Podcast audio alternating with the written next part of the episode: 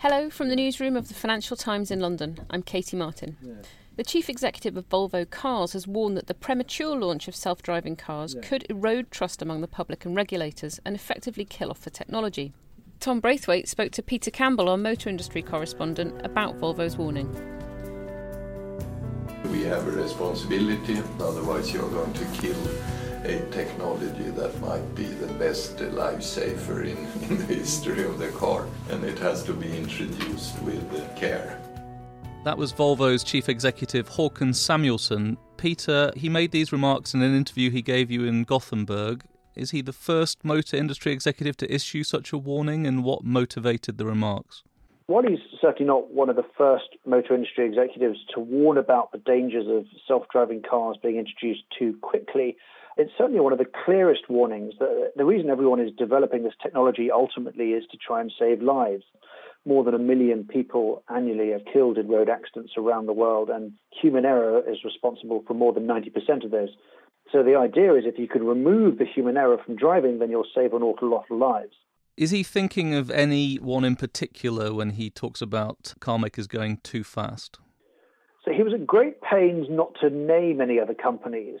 But his comments do obviously point towards companies such as Tesla that have released their systems quite early in their development, and also they called it autopilot, this system that drives itself on the highway. And this has led several of its users to use it incorrectly, taking their hands off the wheel, in some cases, even watching films or reading books while the car operates.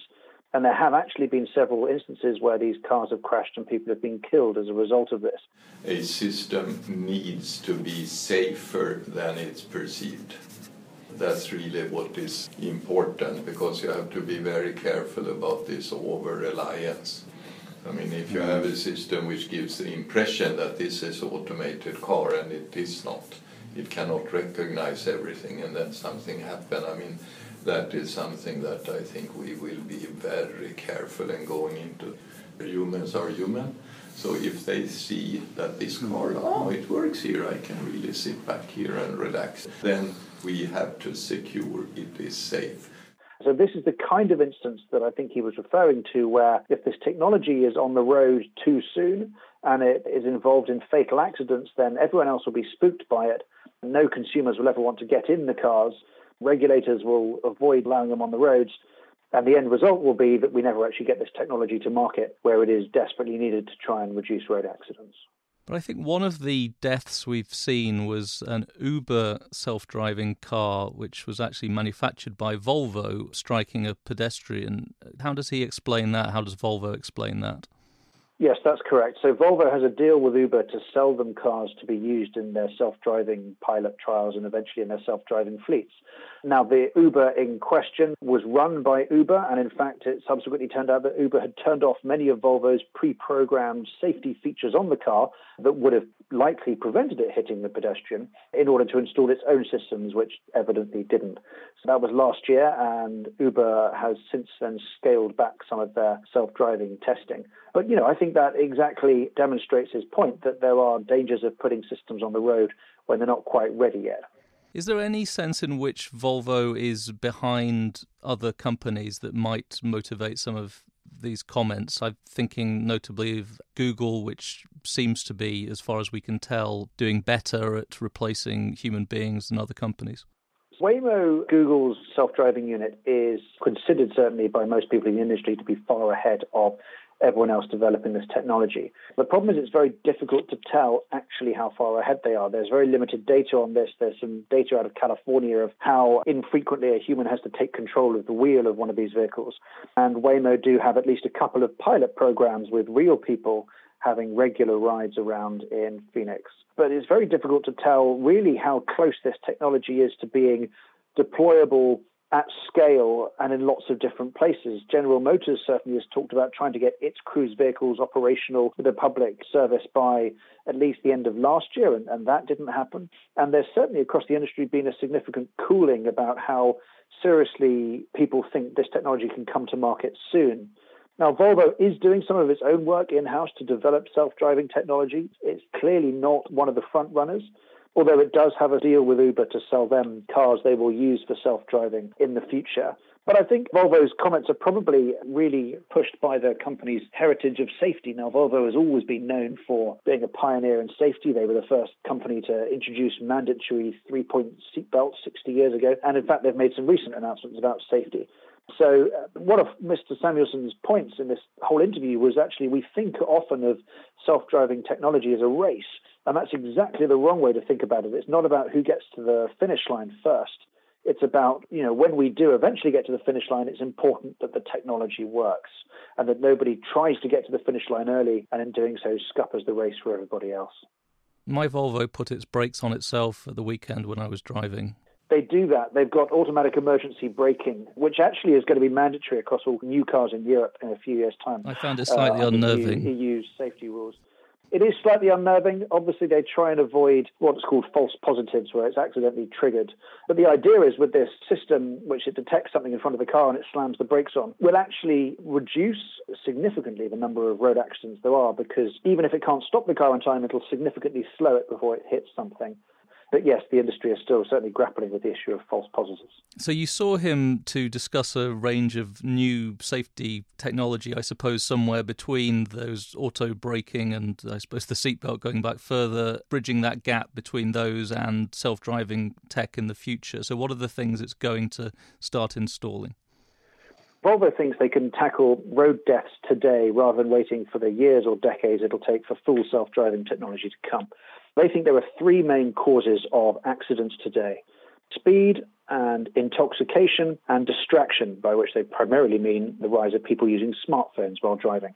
Now, they're going to install cameras in Volvos in future that face the driver, that will monitor their eye movements. And if a driver looks away from the road too long, is looking down at their phone, or if their reactions are very slow and they appear to be drunk, the car will, first of all, alert them to pay attention and then possibly someone from Volvo will call them through the car itself and ask if they're okay.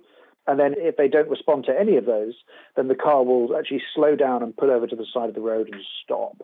And actually, there was lots of talk as well about possibly using GPS technologies in the car to reduce its speed around places like schools as well. So Volvo thinks these technologies, which exist today, which can be rolled out reasonably soon in the next few years, will actually make a significant dent in road accidents today rather than waiting for full self-driving technology in decades. Does he worry about a backlash from consumers who don't want their cars to take control? He's very aware of all the parallels with Big Brother here. But actually, Volvo, when they introduced their seatbelts 60 years ago, they said they had a lot of similar objections of people saying, I don't want to be told by a nanny organization to strap myself into my car. I actually think it's safer not to have my seatbelt on so I can jump out in the event of an accident, which obviously we look back at and we laugh. But they think even if people think this is a bit big brotherish, they really don't mind. They really don't care because if this saves several lives, and particularly if other players in the industry take it on and install similar technology in their vehicles, if this leads ultimately to people's lives being saved on the road and uh, a fall in pedestrian casualties, then it'll have been worth it. That's his argument. All of these things are where do you draw? How much of a nanny are you?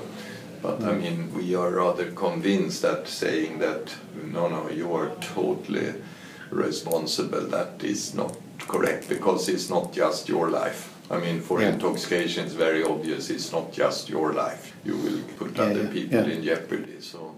And he even thinks in future the technology could be expanded that the car could tell if it's freezing cold or if the road is icy, and the car could actually slow itself down using similar technology here. That is the next generation of cars. I mean, if you have a computer and you have a camera, and I mean, then you can just start programming smart speed sensors. You have GPS, you can do geofencing, but you can also so.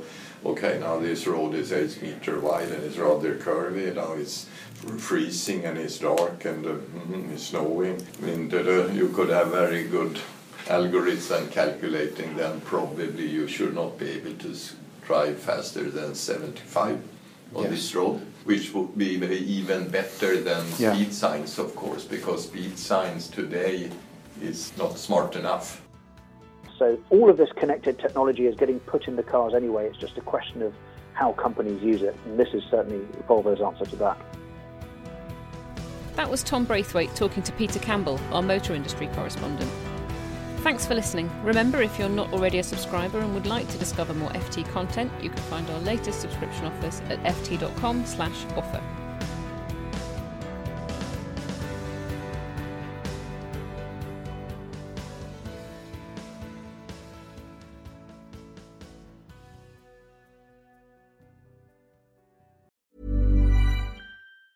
Support for this podcast and the following message come from Corient. Corient provides wealth management services centered around you. As one of the largest integrated fee only registered investment advisors in the U.S., Corient has experienced teams who can craft custom solutions designed to help you reach your financial goals, no matter how complex.